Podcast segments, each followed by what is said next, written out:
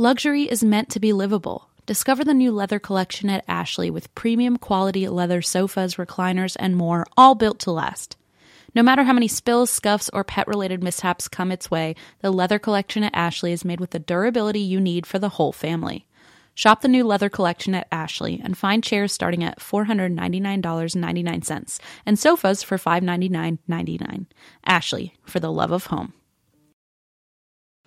This episode is brought to you by Progressive, where drivers who save by switching save nearly $750 on average. Plus, auto customers qualify for an average of seven discounts. Quote now at progressive.com to see if you could save. Progressive Casualty Insurance Company and Affiliates. National average 12 month savings of $744 by new customers surveyed who saved with Progressive between June 2022 and May 2023. Potential savings will vary. Discounts not available in all states and situations. Hey everybody, Christine here. I wanted to quickly mention that we have a couple new tour dates up. Uh, we have Kansas City, St. Louis, San Diego, and Asbury Park. So if you could go to our website and that's why we drink.com, click tour at the top and check out our links, that would be great. And that is where you will find all the links to our upcoming shows. Thanks, guys.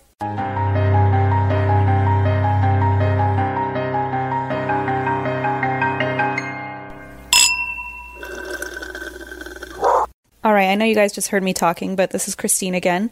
Uh, if all has gone as planned, I am currently, as you hear this, eating a gigantic breakfast burrito and will hopefully never have to wear a giant poofy wedding dress ever again. Because my wedding was yesterday and we had a lot going on in the week leading up to it, uh, we decided to release a live episode today. It's our most recent show in Hollywood, and it was maybe my favorite show so far. So uh, the audio is pretty good. I know some people don't like to hear the live shows, and I do get that, but give it a try for us. We th- we really liked our topics um, and had so much fun uh, researching for and performing this show. So give it a chance. I don't think you'll regret it. If you do, then we're sorry. All right, love you guys. Stay tuned. We'll release another new episode next week and we can't wait to share how this wedding weekend went. Bye.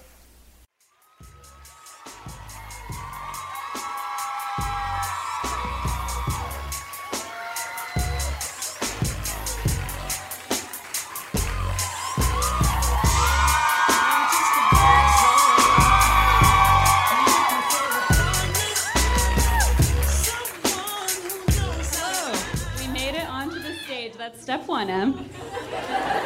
I had a I had a panic attack about two seconds ago, and then someone opened the door, and I freaked out. Like there, that's a tiny. It was like a. Scooby Doo moment where you like jumped into my arms. Well, I I was trying to act really tough. I was like, Christine, this is gonna be fine. This is gonna be fine. This is gonna be fine. And then someone opened the door. and I was like, whoa! and I ran right. and then you called her. it a Zak Bagans move. Which Yes. I would agree with that. And also, I get on my own milkshake. We have three milkshakes. Oh, thank you, Hollywood Improv. This is great. I really know how to throw down. You didn't get any wine though, so sorry. Um, why do you Sorry. drink? Let's start there. What? That's putting me really on the spot. I don't know. Why do you drink? Um, I drink because tomorrow is my last day at my day job. That's why I drink too. So as of 6 p.m. tomorrow, we will be professional Full-time. podcasters.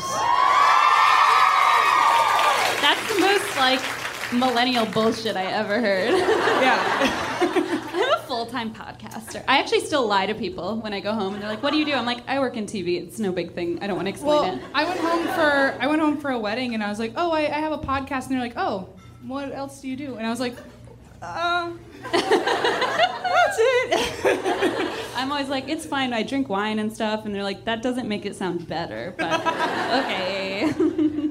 um, how, who has listened to this week's podcast, the one that came like out today? today's episode. Oh. So you heard that we're officially haunted by Oh an actual yeah, demon. M fucked up big time, you guys, and brought an actual I made a fucking mistake. demon into my home. Um, so if you haven't listened, spoiler alert, we have a demon in Christine's It's house not good. Where Oh, Blaze, by the way, he's here somewhere and I haven't told him about it, so sorry. There's a demon in our house. I I literally watched a, a, a painting lift off of the Yeah, wall and then get not thrown at my chair. And like this is episode 86. We don't make this shit up because like if we did, then we'd have a lot more interesting stuff to tell you. But and uh, we were using the EMF detector while I was telling my story. And I, this, I mean, you guys can think I'm, you know, you can not believe me or not, whatever. But as I was reading a particular part that was very scary, I was like, I feel like someone's standing behind me, like leaning over me right now. And then I look to my right, and Eva's frantically Eva's going, like- waving and pointing at the EMF detector, and it's all the way to red. it's like freaking out. And then She's like, I didn't want to bother you, and I was like, uh, classic Eva being so and during kind. all the editing, all the auto audio went yeah, we had so many tech problems. something's going on. So Anyway. anyway, sorry, Blaze. Um, Sorry about it. so I wanted to let everyone know, everyone that has listened, if you're looking for an update, we already have one almost 24 hours. Yes. Not even 24 hours later. That's right. Um, Harold the Doll tweeted us. Yes, which is a topic that haunts me. We're us. gonna ignore that he called me a lady. He can call me whatever the fuck he wants. he doesn't need to throw any more Because he's paintings at me. perfect and handsome, and He can call me a bunny rabbit. I don't care. um, so apparently Harold the Doll is going is in LA, I know, and I, I, I sense I know. I sense the passive tone of he wants us to meet up with him. And It's like that friend where you're like, oh, good, glad you're in town. so happy oh, for I've you. been, I have dinner plans already. that sounds so fun, but I'm so busy.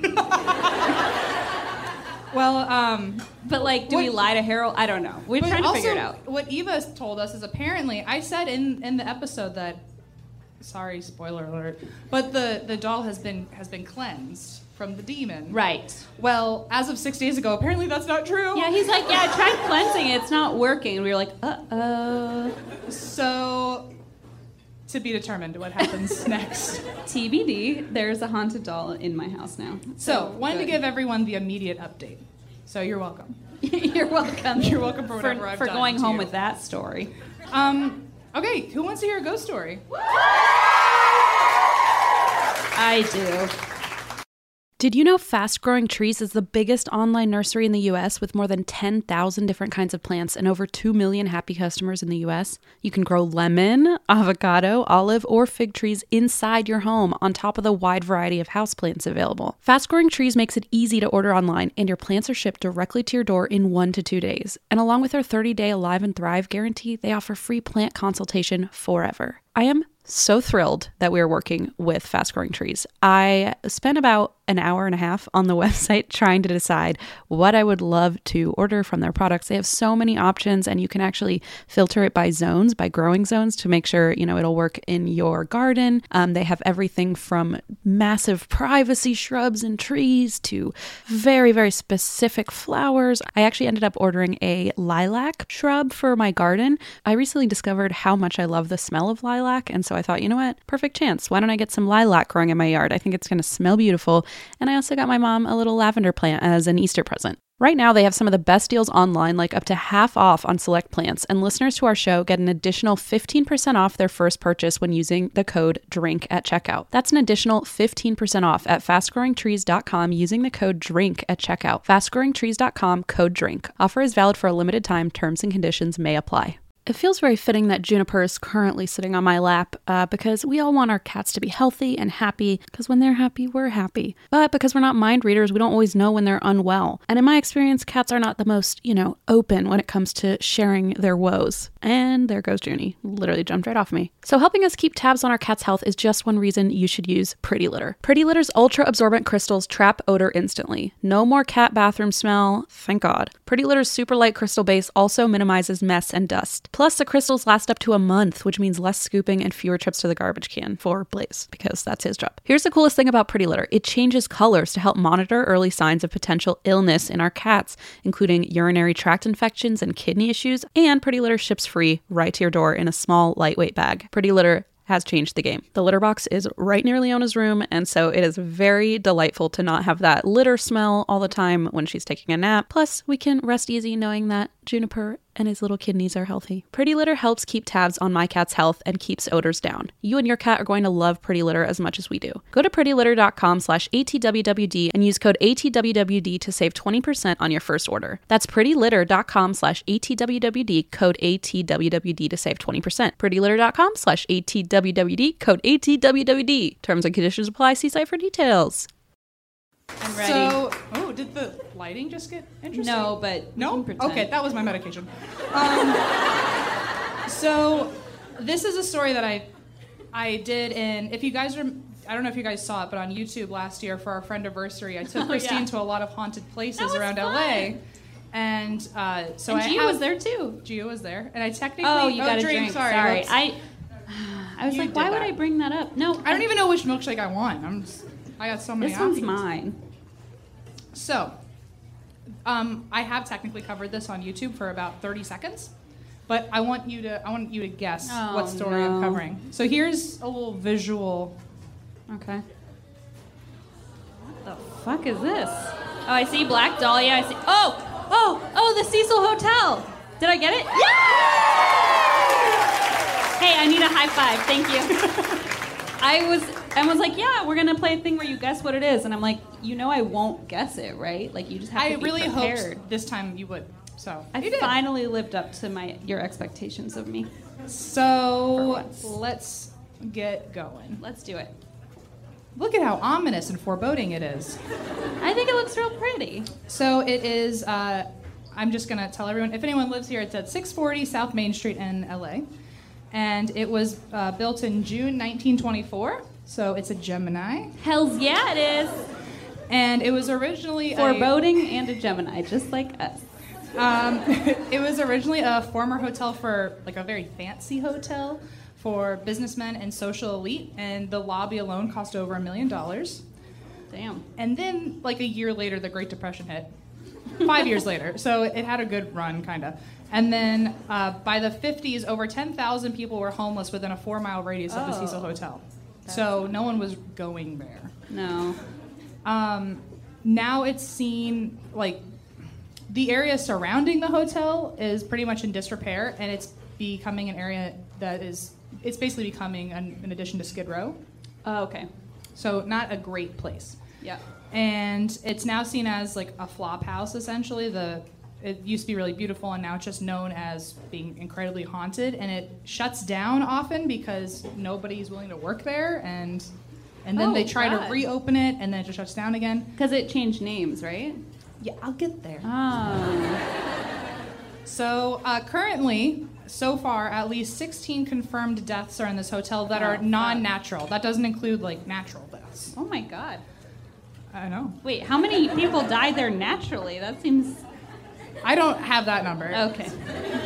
Um, so this was also the inspiration for season five of American Horror Story, the hotel. one. Really? Yep. And Is that one that's already out or no? yes, I'm sorry. I don't watch scary things. This was like four seasons ago. I'm a big baby.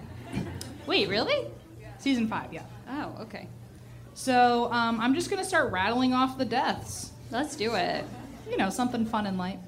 So, in 1929, a woman was taken to the hospital because for three days she was wandering around the hotel, and she told them that her husband had suddenly died, and she didn't know what to do, so she tried to poison herself, and it didn't work, so she was just aimlessly wandering Oh, around. no.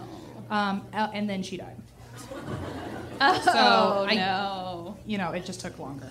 In 1931, there was a guy named W.K. Norton, and he checked into the Cecil under the name James Willis, and he was found dead in his room after ingesting poison capsules, and he is the earliest known suicide to happen on the property. Oof. Um, in 1932, a maid found Benjamin, who was 25, Benjamin Dodick, and he died from a self-inflicted gunshot wound to the head. Oh, God. In 33, there was a guy who was fatally pinned against the hotel by a large truck. Which is, yeah, oh yeah, drink. I'm like, why? We didn't I'm say so- anything about even- trucks. I don't even hear it anymore when she gasps. No, so. I know. Me neither. In 1934, uh, Lewis Borden was found dead in his room at the Cecil after he slashed his own throat with a razor. What the Um, fuck? Sorry. In 1937, uh, a woman named Grace fell from the ninth story window, and her fall was broken by telephone wires that wrapped around her as she fell. Like she landed on them, and then she got stuck in them. Wait, she died that way? Yeah. Oh. I, I don't know if she got zapped. No, I mean I want to know That's a fair too. question. Yeah, I want to know too. I'm I don't know if she got zapped, but I did see the picture. because you think, oh, she got caught in wires, like she'll survive. There's a picture which I did not show. Um, but Thank she, God. She, why? Someone goes, why though? I mean, I don't know why though. Um, well, basically, she landed in the middle of like a series Oh, of telephone Jesus wires, so she's kind of Okay. hanging on it. All right. Okay. Why would you ask that? Why would I act it but not show the picture? I'm sorry. that wasn't tasteful. So, um, That's the second slogan of our podcast. I'm sorry, that wasn't tasteful. in 37, Grace, nope, that's the telephone girl. In 1938, Roy Thompson, who was 35, he jumped from Cecil's top floor and was found on the skylight of a neighboring building, which is a far jump. I mean, I'm trying to picture that. It's not pretty. No. In 1939, a guy named Erwin Neblett, he uh, I'm was sorry, rewind. Erwin Neblett? Yeah. Sorry, that wasn't tasteful. It was the 30s. I'm trying to defend you. I'm like, it was the 30s. The, you know. I mean, the names in my story are ridiculous too. I've already told you about that. So, So, um, Erwin, right, Erwin, yeah, my okay. friend. Yeah. he was he was found dead in his room after ingesting poison. Oh, why do people keep doing that? In 1940, a year later, a woman named Dorothy also ingested poison in the hotel and died. so, like, a lot of people are dying. Um, so here's here's the next little slide. Does anyone know a game called And That's Why We Draw? Okay. Not everyone. That wasn't. I saw some people with blank stares. Oh, just they've already shut down. They're like, I'm not. I don't like this. They're like, why did my friend bring me here?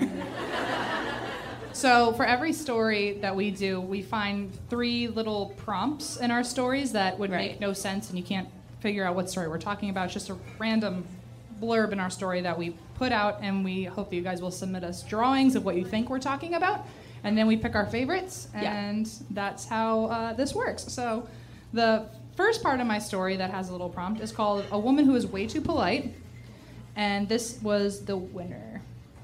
what does it say? It Can't read says, it. "Keep up the good work. You're doing great, sweetie." That's me if someone killed me. For It's sure. like, ooh, did I? Am I? Am I screaming too loud? Yeah, yeah, yeah. I'm yeah, sorry. yeah, yeah, I'm sorry. I'm sorry. You're I got blood so on your clothes. good at this. Yeah. Yeah. Yes. So uh, the reason got blood on your clothes. the Ah. reason that this was a prompt in the story is because in 1944 there was a woman named Dorothy who was 19 and she was sharing a room with a shoe salesman named Ben Levine. Mm-hmm. And she, What a strange. well, Art, tell me if you're like this at all too. Um, she was unaware that she was pregnant. Oh. Let's hope not. Cheers.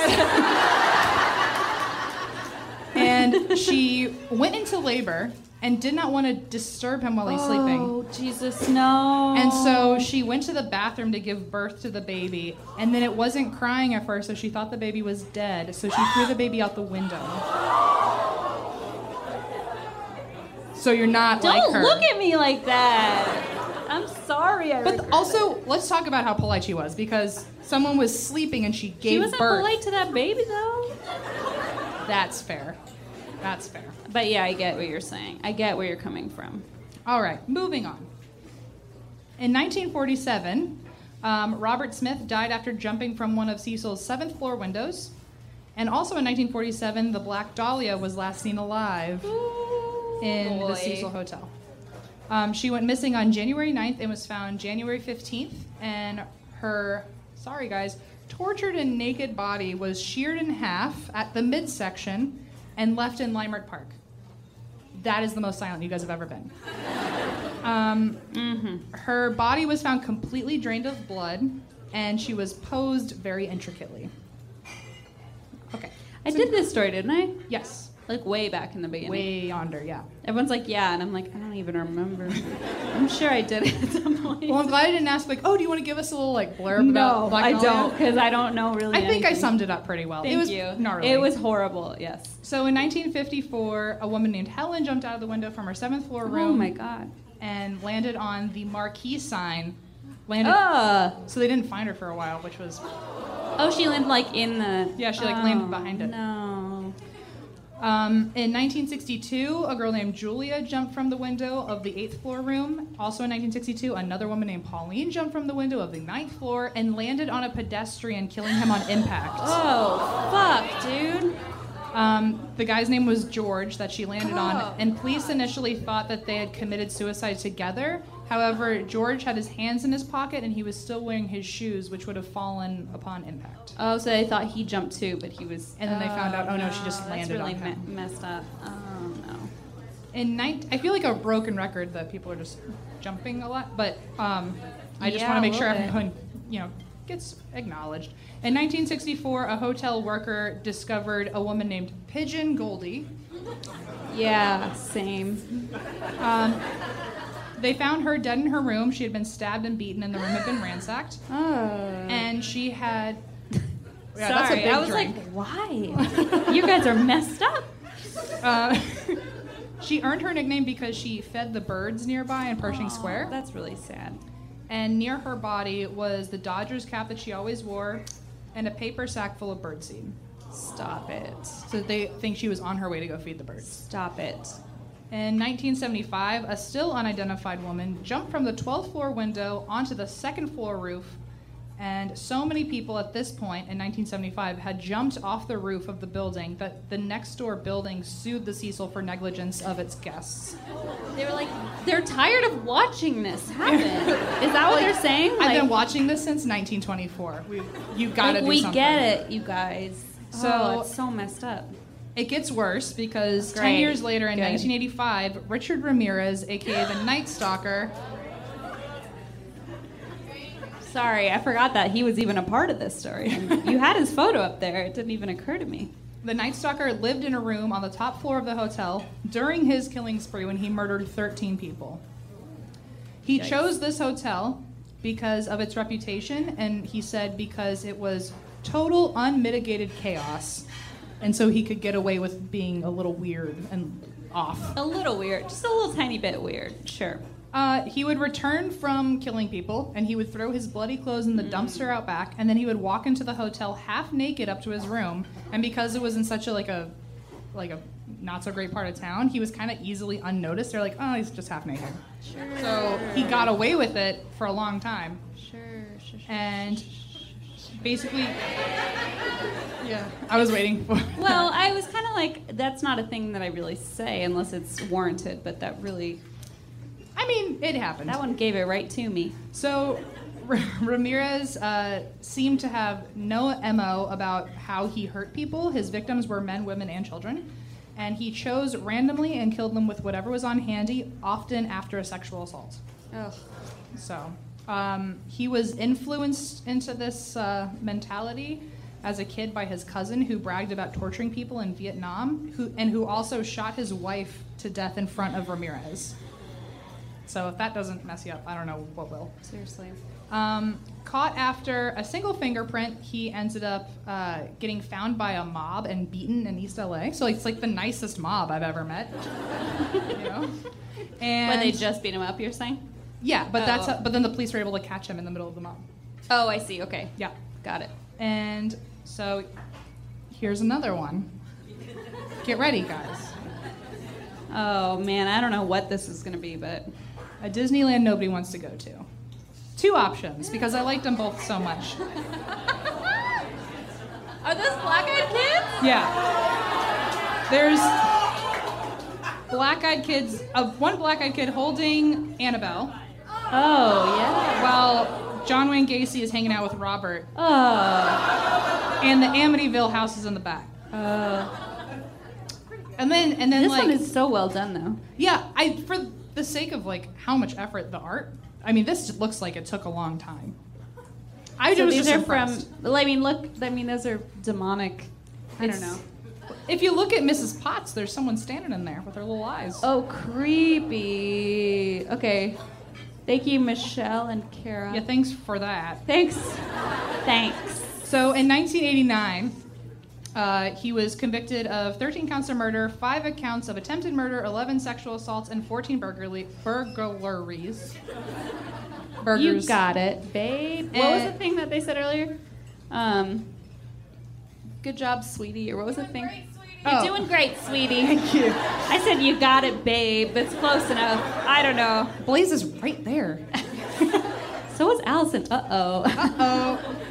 So basically, he got convicted of a whole lot of things, and he was sentenced to death by the gas chamber. and Oh, his fuck. reply in court was, "No big deal. Death always comes with the territory. I'll see you in Disneyland." Uh, yeah, that is a Disneyland I don't want to go to. I was wondering where the fuck this would come into your story. Well, there it was. Ay, ay, ay. So in 1991, I know this sounds very true crime, but I promise ghosts show up. I just want to give you a full Good point. history. Good, good, good. I heard it and I was like, people are probably wondering what's going on.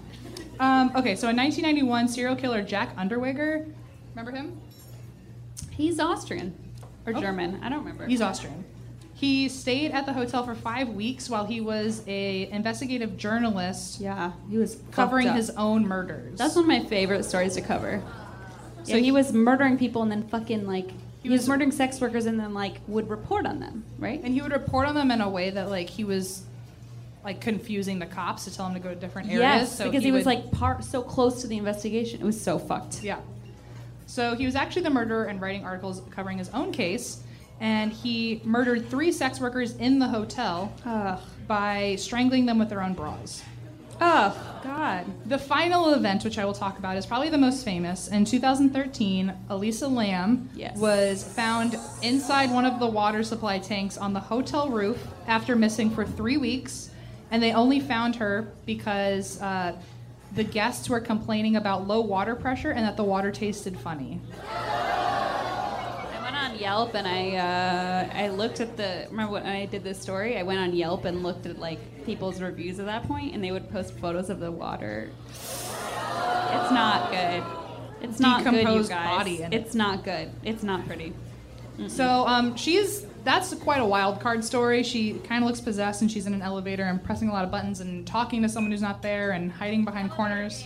Elevator The game. elevator she played game. the elevator game. Our favorite. Climbed into a water tank. It was a whole thing. And she, a lot of people say that there's a lot of parallels to her and the Black Dahlia because each Right. were women in their 20s traveling alone to LA from San Diego. They were last seen in that hotel and both went missing for several weeks before being found uh, dead under very specific circumstances.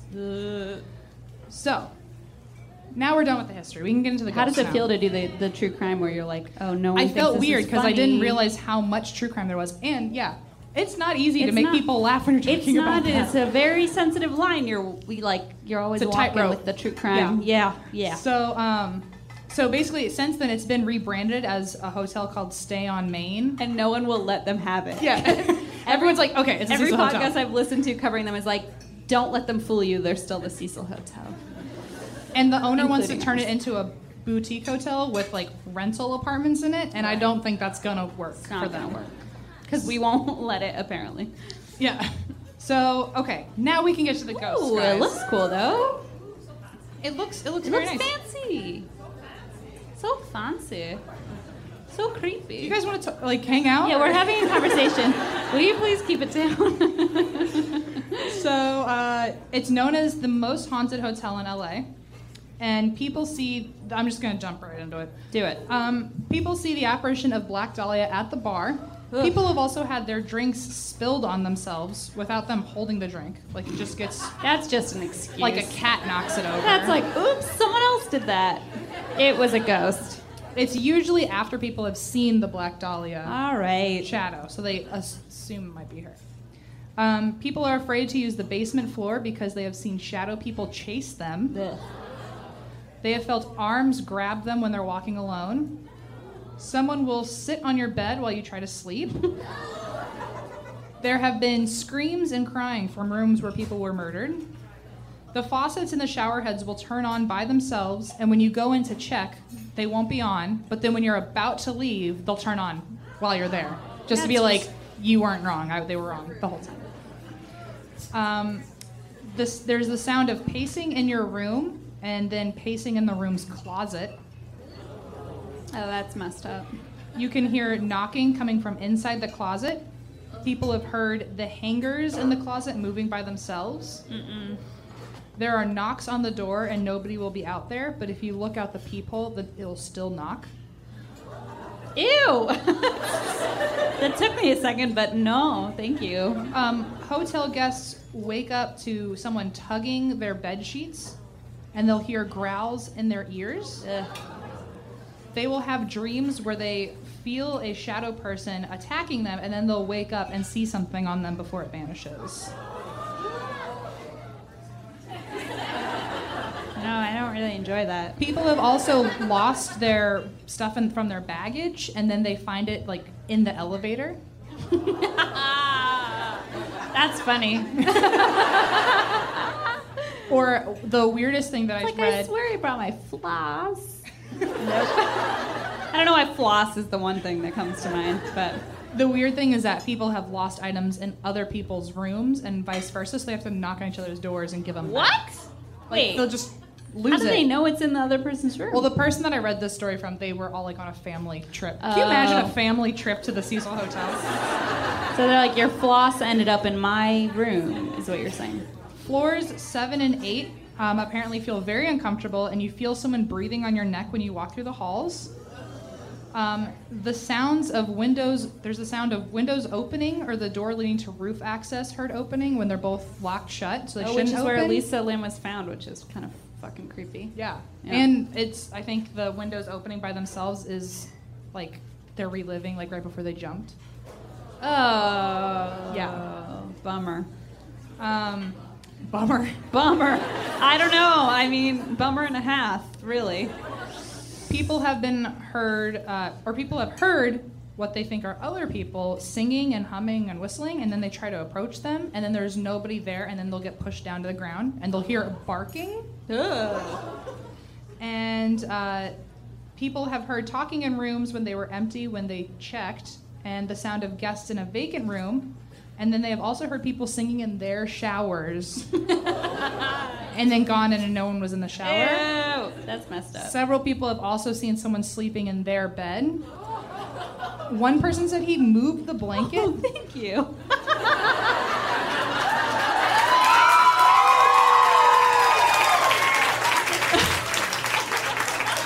I'll wait. I was finishing. I was finishing this class and I was like, I bet you Eva's gonna go tell someone to bring. guys can we give a round of applause to eva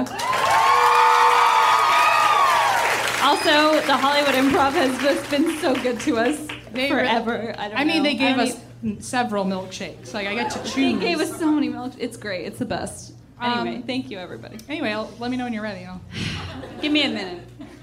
No, I'm just ready. down the hatch everyone's watching bye christine bye See you later. I'm ready. Let's go. Let's go. Let's um okay where were we oh yeah Wow, they're the best. So, oh yeah, yeah, yeah, yeah, yeah. Okay, here's the here's here's a good one. So people have seen other people sleeping in their beds and then go to knock them over, and then the blankets collapse. Ew. So they're like, who is that? And then it just vanishes. Ooh. Uh-uh. Doors have opened and luggage has been uh, taken out and then like folded on the bed. Like, Uh, well, that's kind of nice, though. what if you're like about to leave? Okay. Like you've checked out. I mean, I don't like, ever "Oh." fold my like clothes before I. Well, okay, you're right.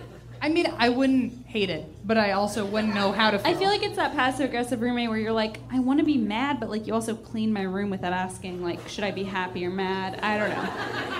I mean, that's happened to me a million times. So. I don't know. I don't know. Um, so there's also a spirit that um, while you're sleeping, he will try to hug you.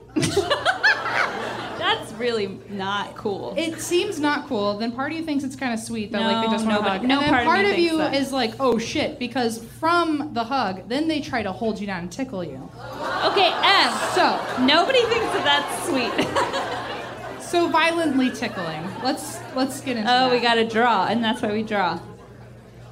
Tis but a tickle. Oh my god, that's pretty good. That's pretty good. Tis but a tickle wound, indeed. So, um, one guest said that uh, this being uh, violently tickled her feet, Oh, held her ankle down so her foot couldn't get away, what? and tickled her until she felt like her skin was being scratched off. None of that is. That's even hell. remote- That's true No, hell that is my With- nightmare. That is like actual torture. A normal human being could try to tickle my foot, and I would hate that. No, yeah, that's messed up. There's nothing cute or sweet about that. Um, people have also heard like a whispering chuckle. Like I don't know what that means, but I'm assuming it's like a, like something, Sorry, what was that? like a panting.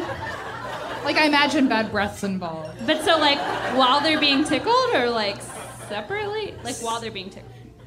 Oh no, no, like this Oh, is like just a in general. whole separate thing. I Oh, imagine oh, at least once it's happened combined, which is just the worst. Uh, that's what I was thinking. Uh-uh. Um, some people have also felt uh, their hair getting played with.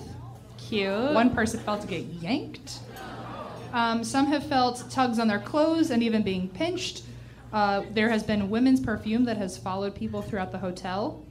Lights in rooms will go on after you've turned them off, or go off after you turn them on. Basically, like whatever you don't want, you get. Right.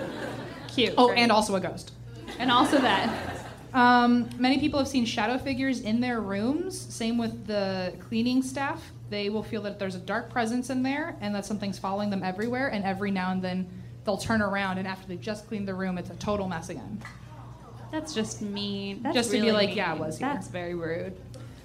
Sometimes at night, uh, people hear someone screaming outside of the building as if they're jumping. Oh. So there's been a lot of false calls The in the past about like I think someone Someone's- just jumped right, and no one right, did. Right, right, right, Um, the and the elevator that Elisa Lam was supposed was in supposedly feels very dark, and many are afraid to ride the elevators alone. I would. I mean, me too. Yeah. So there aren't many pictures documented of spirits, but in 2014, a year after the Elisa Lam story, there was one kid who was looking at the building and felt really weird about one window, felt like it was like staring at him. And so he mm-hmm. took a picture of the window and the picture like made literally made the news, like was on TV. What? Because it looks like there is a woman walking on the outer landing on the outside of Like the on building. the ledge. Ah! So if you can't looks like she's climbing out It- the window. The, blue part looks like a shoulder, and then you can see like the arm, and you can see a head on top. It just looks like she's she's walking. like climbing out of the ledge, like on yeah, the ledge. She's Yeah. like just as if there were a balcony there. Oh no. Um, so it made the news, and I mean that's the only picture that they currently have of any Ugh, spirits. ugh.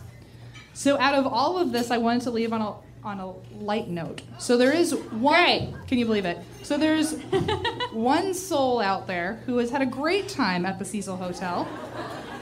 Who is it? You? No, Oh. it's okay. someone we love. Is it Zak Bagel Bites? It's not Zak. Ba- it's not Zak Bagel Bites. Oh, I got real excited. Last year on our trip to Cecil Hotel, Oh, was it Geo? baby Gio. I was joking. and at the Cecil Hotel, he enjoyed his very first puppuccino. Oh my god, my baby. He, look, he's involved in that. He's like, no that one talked to me. That was his first puppuccino. My He had a good time. boy. Anyway. I can't believe you that photo. How are you expect me to tell a story now? I'm really thrown off by this. Well, you're gonna figure it out because that's the end of mine.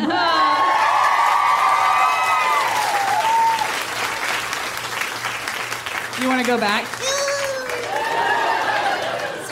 my sweet boy. He's oh my sweet babu. Sweet Babu.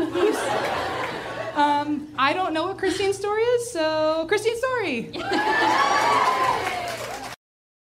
Explore new possibilities, pleasure zones, and find your vibe at funlove.com. Funlove.com is a leading online retailer of sensual health and wellness products, offering a wide array of premier brands of toys, lingerie, and accessories. I know I've talked about it before, but we received the most lovely gift basket from Funlove. First of all, I didn't know what it was at first, and then when I pulled out a vibrator, I thought, oh boy, this is not your everyday fruit basket.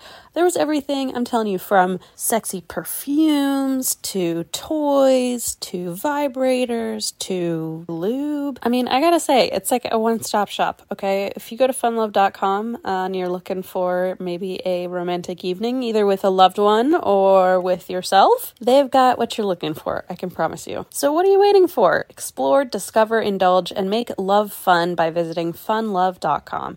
And if you live in Arizona or Colorado, check out one of their 18 store locations. Hey, maybe I'll stop by when I'm in town. And for a limited time, you can save 30% off your first order when you use the code DRINK at funlove.com. Head to funlove.com today and use code DRINK at checkout to save 30% off your first order. Visit funlove.com today. And that's why we drink is sponsored by Squarespace. Squarespace is the all in one website platform for entrepreneurs to stand out and succeed online. With Squarespace, it's easy to create a beautiful website all on your terms. You don't want to miss Fluid Engine, a next generation website design system from Squarespace with reimagined drag and drop technology for desktop or mobile. I don't know this for a fact, but it's my opinion that there is no easier way to build a website than Squarespace because of this drag and drop technology. It gets better every year and it is just you when you think it can't get any better and easier, it does. I've been using Squarespace since 2017. Um, and in that time, they have just proven themselves to be the best and easiest way to make a website. So, anytime I make a website for any reason, that's where I go. When you're ready to get started, you can use one of Squarespace's professional website templates with designs for every category, and then you can customize it. You can customize the look, add new content, add features to fit your unique needs. It's just a great spot to have a landing page for you, for your business, for whatever it is you're trying to market or showcase. Squarespace is the best platform to use, in my opinion opinion. Head to squarespace.com for a free trial. And when you're ready to launch, go to squarespace.com/drink to save 10% off your first purchase of a website or domain. I I just hate that like you do yours and I'm like so invested. You mean I nail it? Yes, you nail it, you kill it, you destroy it, and then it's my turn, and I'm like, great. Now Em gets to sit back and not have to worry, and now I have to suddenly be on my shit. so look at me try. This is the story of a man named William Desmond Taylor. Does anyone know Oh, okay. I really didn't think anyone would know what that was, and I, I mean, ninety-nine percent of the room does not. So Okay, cool. good. Um, so this story takes place around the same time, like the oh, good idea, do that. Cool. This story takes place in Hollywood in the early 1900s. Um, this is our pal. His He's a name's- pal. He's not an enemy. No, he's our pal. His Okay. name's William Desmond Taylor. Right. Um, and so at the time, the movie industry was starting to take off. Hollywood was like, you know, building itself. Um, and this guy, William Desmond Taylor, his career was taking off. Uh, he directed his first film called The Awakening in 1914 and went on to direct more than 50 films um, for what is now known as a little something called Paramount Studios. Oh, that guy. Yeah. So at the time, he was like a big wig um, in Hollywood. He was even made president of the Motion Picture Directors Association and was called the quote most dangerous man in cinema history for riding a horse at full gallop across a rope bridge as part of his role as Captain Alvarez in a film. So, hold on. What a specific Bear title. with me. Bear with me. This is where I got my first, and that's why we draw. So if you could hit next for horse. Okay, hold on. Everybody, let me explain. I said he rode his horse across a bridge, and it was At like full gallop. full gallop, super dangerous. And then I was like, how do I put that in words? And I wrote horse bridge, which really isn't technically. You should have typed in full gallop and Full gallop. Uh, maybe, maybe. So this is what I got for horse bridge. Um, it's some horses playing bridge.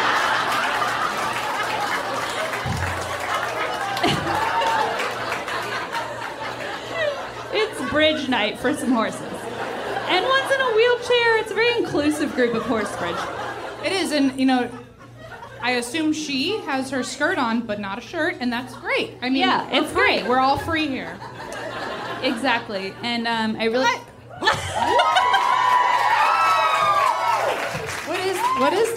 Can you taste? Make Yeah, I'll taste it. Okay. This is Oh, a, a regular game we play. This is my dream job. Are we solid? I can't tell. You want to just pass it around? I don't know. There might be booze in it. I can't tell. Is there Is booze there in this? I mean, I'm gonna drink it. This might be a good night for everyone. It's gonna get real weird. It's very good, and it tastes like sugar. You should just drink it. Try it. I mean, I'm also I'm I'm a virgin to the alcohol, so I feel like if I taste it, I'll be like, ugh, like you know. Okay, taste it. Let me know. Oh, that's great. No, I think it's. Oh, I don't know if it's alcoholic. I We'll think find- it's pineapple juice. We'll I think find I'm out down in with that. probably 20 minutes. Um, Okay, right. So Horace Bridge. Okay, cool. Um, so moving on. Yes. So this is our guy, um, William Desmond Taylor. So this takes place on the morning of February 2nd, 1922, which, by the way, is 2222. I- uh-huh, uh-huh. Your lucky number. It's not good, though. Sorry. Oh, So 2222 uh, takes place in Westlake Park, which used to be a really affluent uh, part of LA, but isn't really anymore. Um, it's currently so this took place on Alvarado Street and Maryland Street, which is now a Dollar Tree. Um, I looked on Google Maps to find out. There's also a Ross there, in case anyone needs to go shopping. Um, it's about six miles east of here.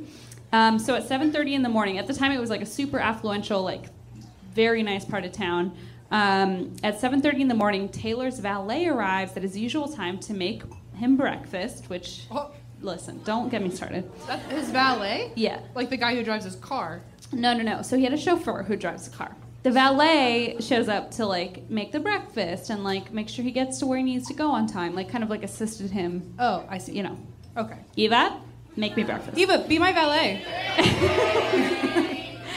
So da da da da. It's seven thirty in the morning. Okay, guy shows up to make him breakfast. He enters the apartment and he sees the feet of his boss on the ground.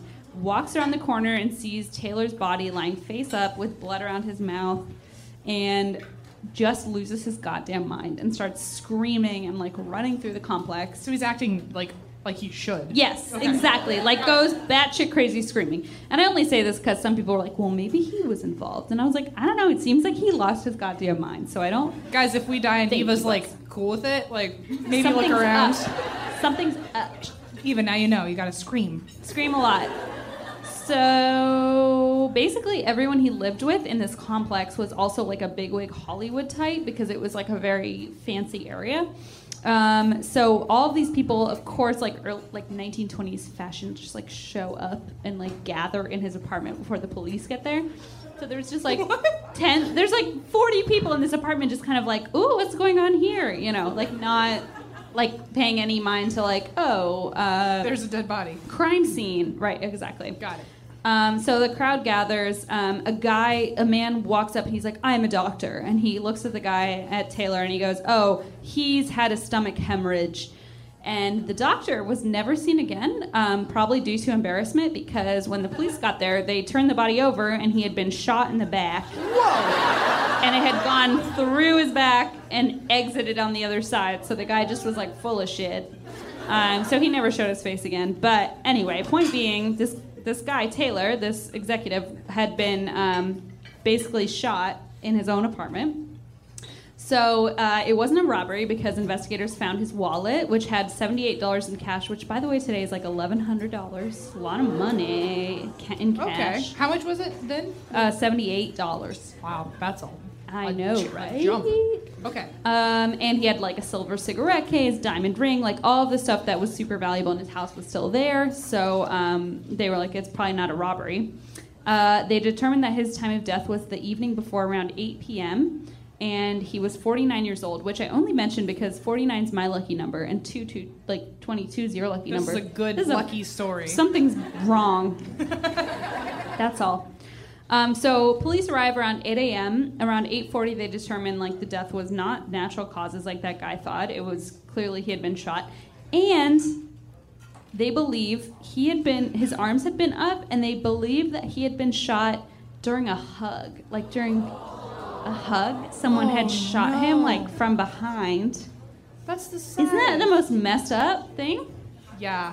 Yeah. I don't have anything funny to say. No, please don't try. That's just so sad. Yeah, it's really sad. So they thought he was mid embrace, and someone pulled a shot, pulled a gun, and shot him mid hug with a 38 caliber bullet. Uh, and police also found a pink, like silk garment representing a night or resembling a nightgown um, in one of his drawers. So they were like, hmm, maybe there was like a woman involved. Like you never know if it was like jealousy or whatever. So obviously, this place is suddenly full of photographers and reporters, and all these people are showing up, and no one is like cordoning off this crime scene.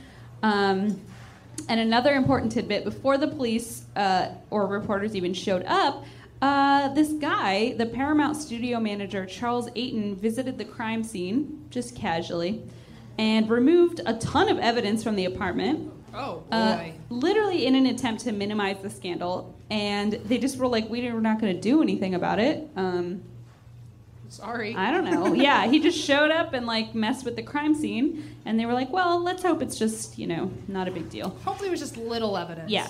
And uh, some people think he even placed false evidence, including the like nightgown. And one rumor said that um, he was caught burning papers and other evidence Oh. uh, with other executives before the police can investigate. Which brings us to my second, and that's why we draw, which is uh, a Hollywood bonfire. Oh my Uh, god. Yeah, and this is by McKenna. And it's a Hollywood bonfire. Someone's burning the letters of the Hollywood sign, and it says, How will people know this is Hollywood now? Yeah, how will they know? Fair. And then one person says, regret, don't they? so I thought this is someone's burning the Hollywood sign. Love so it. they did be- they did believe that some of them burned some of the evidence. Um, yeah, yeah, yeah. Where are we? Oh, uh, not yet. All right. So one theory was that Taylor was actually gay and that this was being covered up by M's face. My ears perked up. I was like, oh, let's hear it. One theory. Oh God, I have so much wine in front of me. Hold on. This is truly the life. Great. My life's so good. So one of the theories was that uh, Taylor might have been gay and they were trying to cover it up, and so they were like placed the evidence of the silky nightgown and were like burning maybe Oh. evidence that like he was a homosexual and Making them look straight. right Got it. for the sake of Hollywood. Got it. But that's just one theory, and it wasn't really backed up by anything. Um, so, moving on. The detective sergeant at the time, Edward King, believed Paramount was taking measures to keep their movie stars silent, even though some of them had important information to the case. So, whether that was that he was gay or whether that was like anything else, like he had relationships with anybody, they were trying to like minimize the scandal and like keep Hollywood, you know, clean of that shit. Um, you know, like it is. Yeah. Uh. Okay, there were some big names associated with his career at this point, though, which makes sense as to why they were kind of trying to get themselves involved. And one of those people was a comedy star named Mabel Normand. So that's the next picture. There she is. oh, she. what a babe. Yeah, she's She looks gorgeous. luxurious. She's a luxurious commodity. She looks like Linda in the 30s. Like my mom would have had she that does look hat. like Linda. Yeah, she does. So Mabel uh, was actually the last person to see Taylor alive, and uh, she left his apartment at 7:45 p.m. the night of the murder, and was driven home by her chauffeur, not her valet. Not her valet. Easily confused. um, and this is where we get into the suspects of this story. So things get fucking weird here. So please. Just bear with me and let me have one drink. Please hold. Everybody take a drink, please. Ah. Elevator music. Wait, that's so good. Let's add that to the drinking game. Oh. Elevator music. Okay. Thank you. Okay. Um. Da-da-da. So, around 8 p.m. that night, the night that he was killed, uh, his neighbors, actor Douglas MacLean and his wife Faith, say they heard a sound that could have been a gunshot, but they thought maybe it was a car backfiring. And the same noise was heard by the apartment manager, uh, but everyone kind of wrote it off. And Faith MacLean looked out the window and spotted a man leaving Taylor's apartment and was kind of like watching it to see what was going on. Super nosy. Right. I mean, that would have been me as a neighbor. so. Yes, completely. I get it. I'm not gonna judge I her. know. We would totally be doing that. We probably do do that. Um, so she couldn't see his face, but she saw he was clean shaven, white, about 5'9, dressed in dark clothing and a cap, and said he was, quote, dressed like my idea of a motion picture burglar. Whatever the fuck that means. Love it. So the man turns and sees her looking at him. But instead of like panicking or running away or whatever, He turns back into the apartment, walks back in as if he had forgotten something, walks back out, turns to her, flashes a smile. I know. And then just walks away down an alley. So she's like, what the fuck was that, right? So around 8.15, like 15 minutes later, um, to- uh, Taylor's chauffeur moves his car into the garage. When he goes to drop off the keys, he's knocking at the door. Nobody answers. And the lights are on. So he's like, I don't know, maybe he fell asleep with the lights on. Like, it's super weird. And police uh, later decided that, that he had been, actually been dead at that point. So he had been dead somewhere between that 8 p.m. and like 8.15 p.m. time period, basically. And the next morning, police actually found six cigarette butts in the alley behind Taylor's and the MacLean's apartments. Um, and strangely enough, two men later testified that they were at a nearby gas station when an unknown man, no, two unknown men, sorry. Nope, two men testified. Hold on. Let me figure out who's who. two men testified. Eva, edit this out. Okay. I figured it out. I said it right the first time and then I confused myself. Two men testified they were at a nearby gas station when an unknown man asked them where William Desmond Taylor lived. And they were like, oh, well, sir, he lives on this road at this address. And like, why would you do that? But whatever.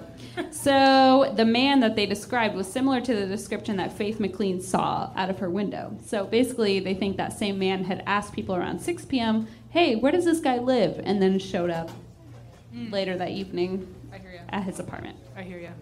So, at Taylor's life and career at this point, remember we're in 1922. So, turns out at the end of 1921, Taylor had been receiving mysterious and unnerving phone calls with no one on the other end of the line. Super fishy. And then on December 4th, 1921, Taylor's home was robbed and his jewelry and special cigarettes were stolen. Special. Special cigarettes mean they had golden tips. They weren't like funny cigarettes with like marijuana They in them. silly. They were No, they didn't have any marijuana. real deal. They were just plain nicotine with a gold tip. Got it. Just to clarify. Uh, on December 27th of that year, 1921, uh, Taylor received a package at his home. It was very strange. And um, Was the it package, cigarettes? It was some funny cigarettes. the package contained a pawn slip for the jewelry that had been stolen from his home. And someone had pawned them, and it had the note. Are you ready for this? Quote, so sorry to inconvenience you, even temporarily. Which I'm like, okay, people back then were just so polite. it's like, oh, sorry I fucking robbed you of thousands of dollars. also, observe the lesson of the fourth sale of assets. A Merry Christmas and a happy and prosperous New Year. Prosperous. We're so proud. Please. Sorry I stole all your money. Yeah. Um. Anyway, so that was a weird package she received. So let's get into the suspect. So remember Mabel, this lady right here. Um, so Mabel herself, um, she was the last person to have seen Taylor alive, and some say she was he was madly in love with her, but it was unreciprocated. And she denied it herself, but investigators found a locket in Taylor's possession that had her photo in it, engraved with the words "To my dearest." So, like, mm, who knows? Uh, she also admitted that she and Taylor had exchanged letters, although those were missing when investigators searched uh, Taylor's apartment. So they're probably part of the bonfire? They they think that the Okay. yes exactly that the Hollywood executives had like taken them out of the apartment, um, but they started being called the Blessed Baby Letters Why? because that was like the pet name that he gave her was Blessed Baby. Listen, here's the thing that I recommend to you. I googled Blessed Baby. Don't do that. Because what happened is now I get a lot of Facebook ads for onesies that are like hashtag blessed. It's not good. It's not good. Um, and some people believe that the Paramount guy like took the letters when he visited the crime scene, and that there was something maybe. But she even said later, like people can read them, like there was nothing Right. bad about them. So who knows? Um, it turns out that Mabel actually had a heavy drug dependency at the time and was part of the drug epidemic that had taken over pretty much all of Hollywood. She had a very heavy cocaine dependence.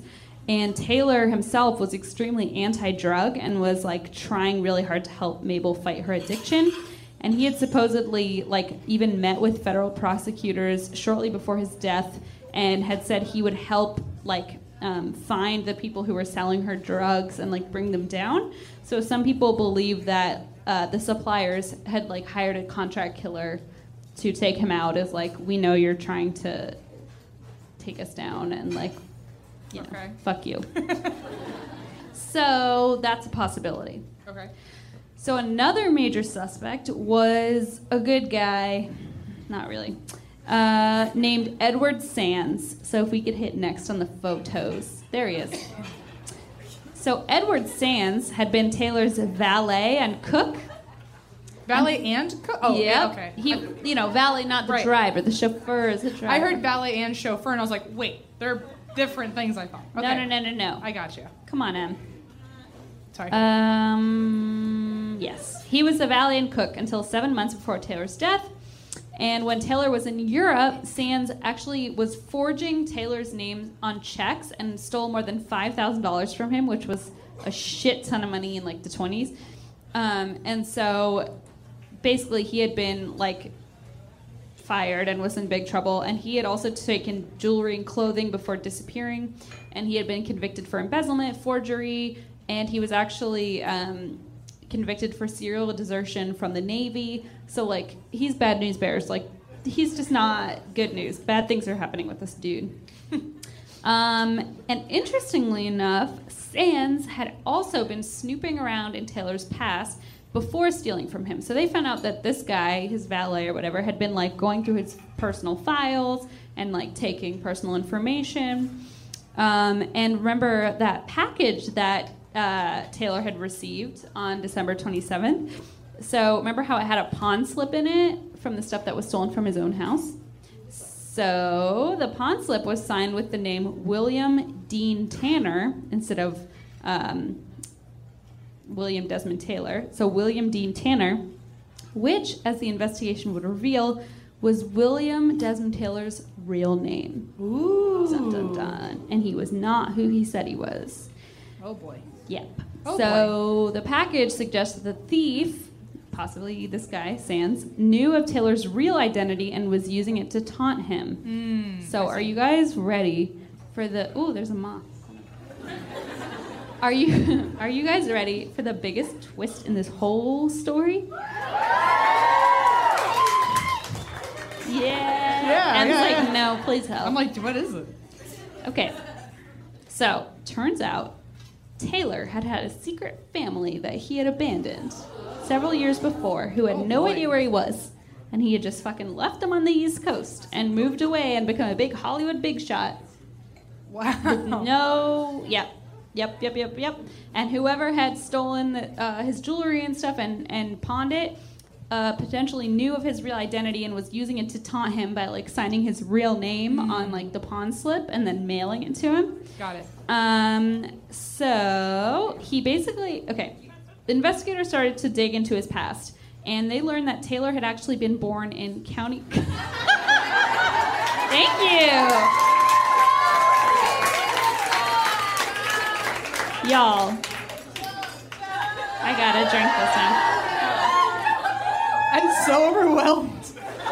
Did you guys ever dude. see I Love You Man and like Paul Rudd's High? And he's like, why are there so many chairs in this hotel room? I feel like that with these drinks. I'm like, I don't know where to go. please tip your servers because they are very good to me. Okay. Oh, there's the moth. Oh, he's in my milkshake. Yowza. Christine, that's your milkshake.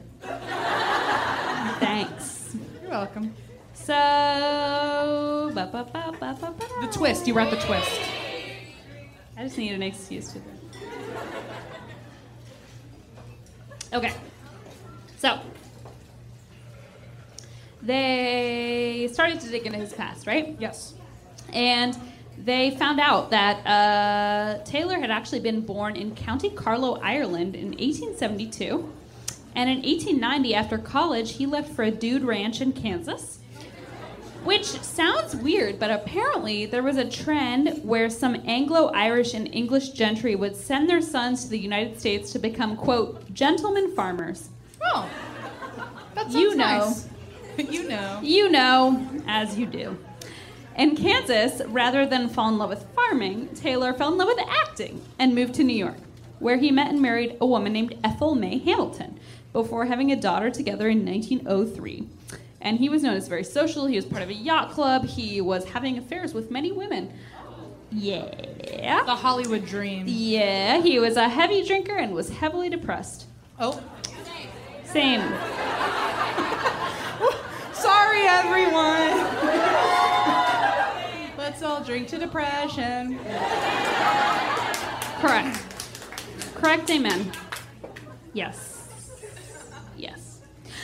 On October 23rd, 1908, at the age of 36, Taylor abruptly vanished. He's just gone? Leaving his wife and daughter behind. Oh, right. No clue where, the, where he went. They thought maybe he died. They thought maybe he had committed suicide. Nobody knew where the hell he went. Um, and not much was known of those years following his disappearance, except that now we know he traveled through Canada, Alaska, and the Northwest United States mining gold Oh. Until he changed his name and reestablished himself as an actor producer in Los Angeles.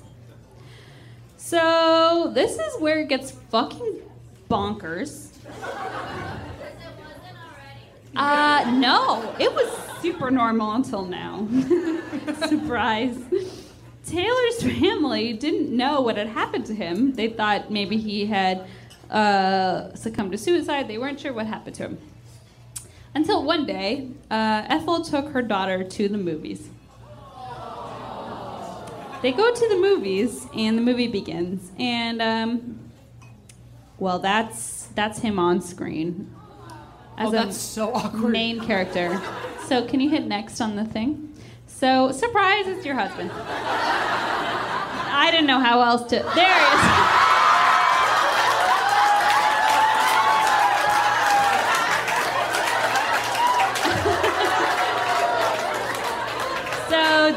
Drew this.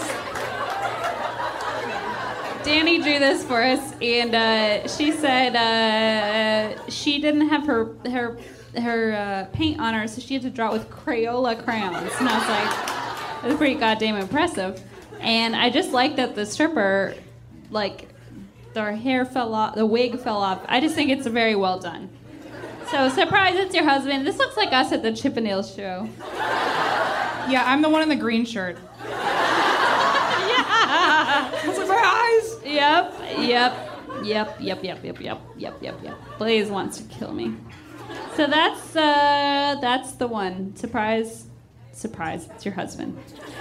So that's how she literally found out her husband was A still alive and B like a super famous and wealthy guy. Like it's just so fucked up. Yeah, I would be pissed that he like didn't come get us afterwards or anything. He- Completely. He, was just like, he- nah. This was like a, over a decade later. He just fucking disappeared. Yeah, it's really messed up. And she had um, in 1912 like gotten a divorce, like the divorce finalized, and it was a lot of work back then, you know, because you had to like prove everything.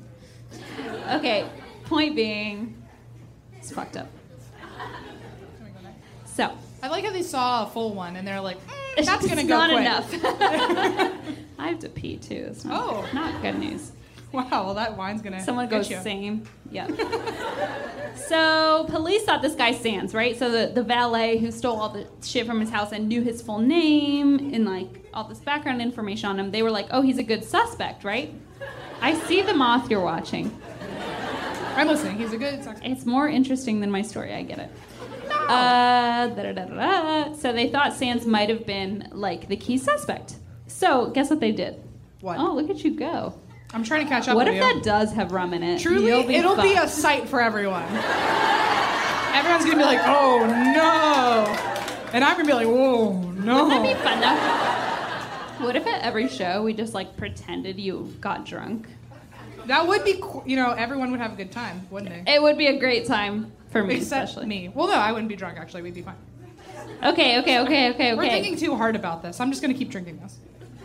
I know. going. I'm drawing everybody into our brainstorming sessions. Okay. da da da da da. So, but okay. Guess how they tried to get Sands? So, the valet guy. They were like, he might be the one.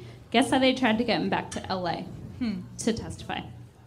They were like, oh, guess what? There, here we found this woman who used to date him. What if we have her be all like sexy and like mess like message him quote unquote like send him You know, like, letters slide into his DM. slide into his fucking DMs in like slow mo version of like let's write him a letter with the post office, um, and maybe he'll show up. Guess what? What? Did it work? He didn't show up. Aww. No, they, he was like, I'm not fucking stupid. okay. So he didn't fall for it. He was never seen again. So they were like, well, let's see who else could be possibly responsible. Like they Sorry, is there a cricket? yeah. That's like the worst thing to hear on stage. Apparently, I'm really fucking boring. Sorry. He's like, come on, bring it. he wasn't he wasn't chirping during my story, I'll tell you that. I'm just kidding. I'm just kidding.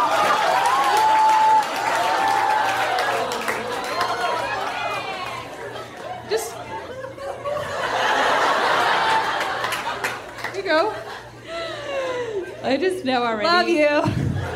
Mean it. Love you, need it. I just know Blaze is in the audience now. I'm like, fuck, now I gotta go home and like comfort Christine. Love you, mean it. Okay. I'm sorry, I'm just drunk. I I never can't thought help Em would it. use that excuse, and now here we are. Great. Now you finally get it. So, whatever. Let's move on to the next. Let's move on to the next suspect. Okay? We're back in Hollywood, and there's this lady. If you could hit next for me, please. Thank you. Oh, she looks nice. She's a hot tamale. So, her, her name is Mary Miles Min- Minter. Minter. She is a former child star and teen screen idol, kind of like um, what's her name? Who was in um, uh, the one you sh- the show you brought up earlier today? Montana, Hannah Montana. Oh. Yeah, Miley Cyrus. That's the one. Oh, God, yeah. I'm eight thousand. I'm a grandfather. Okay.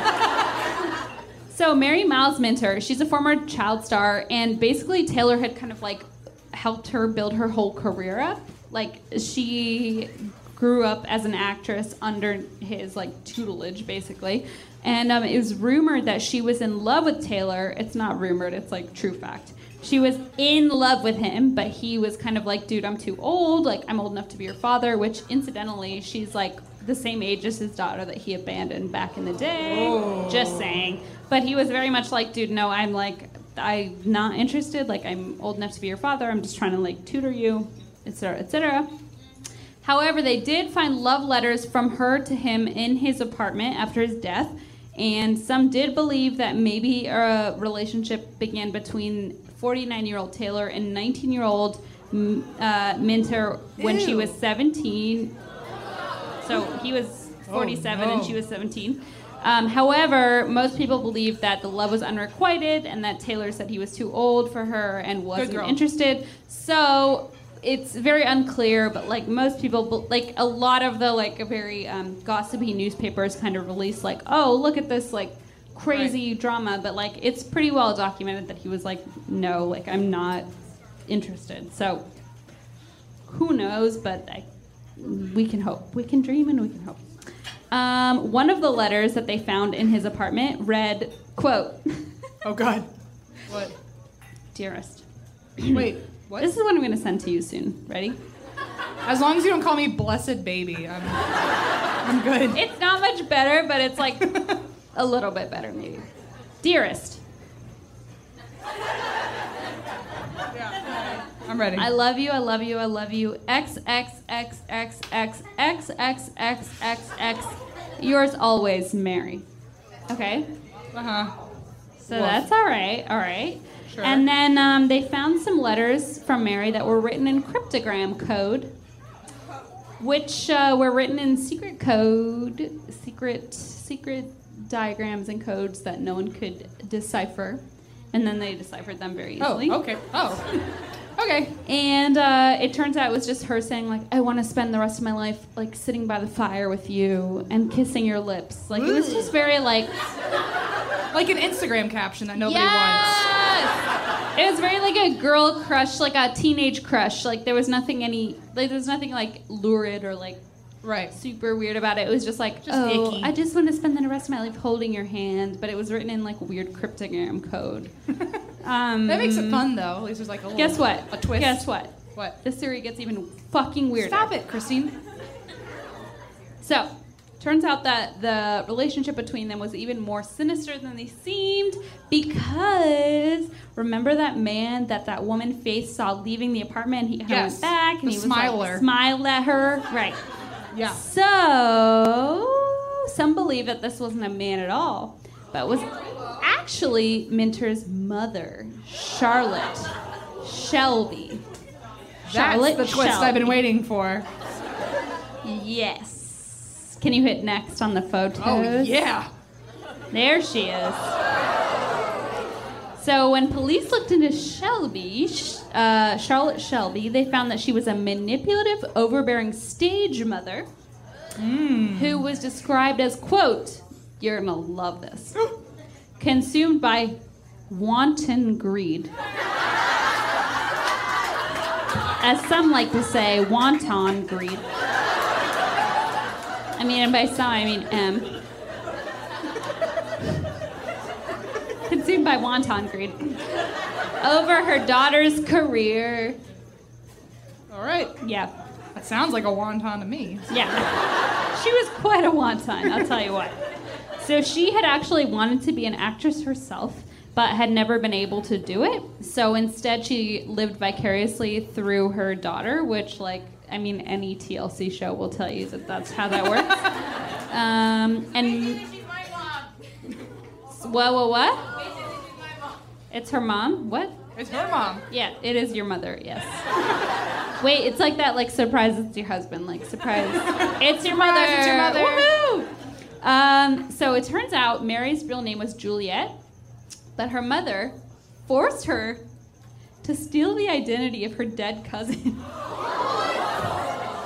because she wanted her to like be old enough to act when she was like a little child. So she made her like steal the name and identity of her dead cousin to like be old enough to act and like be. Ew. I know it's fucked up. Wow. Okay. So she, uh, Charlotte Shelby, was allegedly outraged by the possible relationship between her daughter Mary and um, Taylor. So she reportedly um, thought that like Mary's career was being threatened and was trying to get in any possible, you know, get in the way of any possible um, thing that could ruin her like reputation or whatever. Right. Right. Right.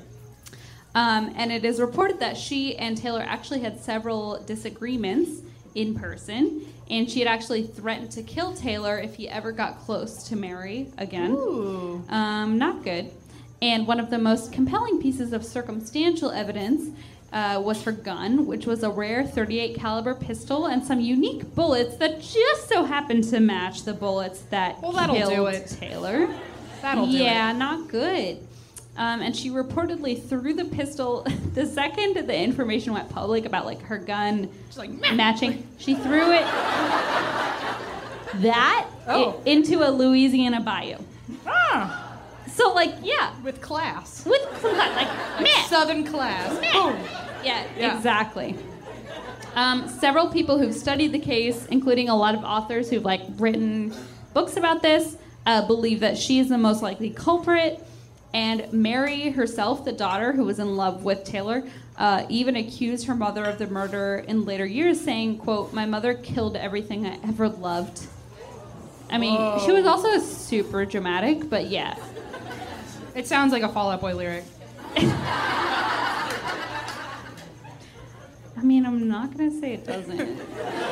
uh, so, as far as the theory goes, either Mary showed up to the apartment, hugged him, saying, some people think like she hugged him, saying like, "Listen, I forgive you." Like this is an olive, olive branch, and like hugged him and then shot him, remember, like with the Yeah, yeah, yeah. from his behind his back, in a fake fake act of forgiveness, or she hired a contract killer to shoot him, which again, like. Um, remember that woman saw like a man leaving the apartment and she said he looked like almost like he was wearing costume makeup Yeah. and so some people think that she was dressed up as a man um, and it. was and was kind of like covering and that's why she kind of looked at her and like made it known that she was there. Right. Got it. Um, it's also important to note that the district attorney at the time was actually close with Shelby and perhaps even her lover. It's not clear. So that could explain why she may have gotten away with the murder, obviously. And despite a number of confessions, including one from an actress named Margaret Gibson on her deathbed, which uh, she was never linked to the murder case, but she just like admitted that she murdered him, and it, it's a little fishy. Okay. I don't know. Just, just, just take that for what it is. Uh, William Desmond Taylor's murder was never solved, and his murder did inspire some changes in Hollywood. So while sex and drugs had been fueling the industry up to this point, uh, after his murder, there was an outcry, and the pendulum kind of swung in the opposite direction, and people like the conservative side of, uh, you know, politics and social status kind of took over and they started selling this kind of like prude version of Hollywood or people like there was one example like um, this couple had a movie scene and they had to put it they hung a sheet in the room before they went to bed What? because like they wanted to make sure everyone knew they weren't in the same Oh my. you know i mean so it kind of swung in the opposite direction for better or for worse um, and studios started selling or added adding morality clauses into their contracts as a way to keep things like above board to be like if you break this morality clause like you're fucked and you're out of here and so that is the story of um, william desmond taylor. And um, i want to add real quick that i found a horror scope a horror scope. So here's the thing. I don't know who the hell killed him because it was it's still unknown. It's still an unsolved mystery right? Sure. but here's the thing. Charlotte shelby the stage mom who you know she's a scorpio so i had to do it No comment. I had to do it. I had to do it. I had to pick one, and I was like, "Well, she's a Scorpio. Let's just do it." And also, I think, Well, obviously. I think the story about her is like pretty compelling. Yeah. Like the- she seems to be m- the most likely. The evidence against her is pretty compelling, and a lot of like authors that have written books about this have mm, like figured her as, a suspe- as the main like Got it. suspect. So let's do it. Makes sense. Here is the Scorpio horoscope for the week. And also Baby G's, thank you. Oh, Take a drink. I would drink, but I really have to pee, so I'll do it afterward.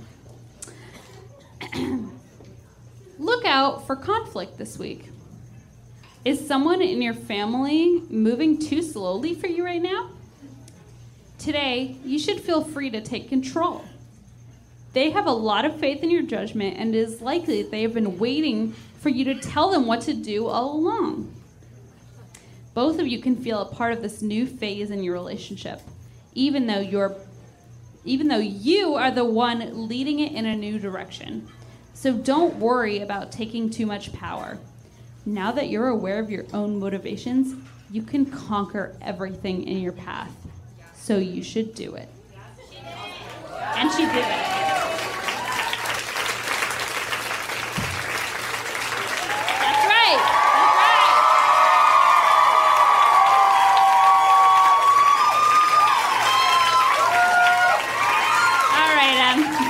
Grab your your rum drink, and I'll grab my two wines. Wait, we can never actually ever clink and it sounds good. Wait, do by the mic. Wait. Hold on. This is okay. literally what it's like in. in Cheers. And that's what we drink. And. Okay. And. And No. but how do we do it? I forget. And. That's Why? we.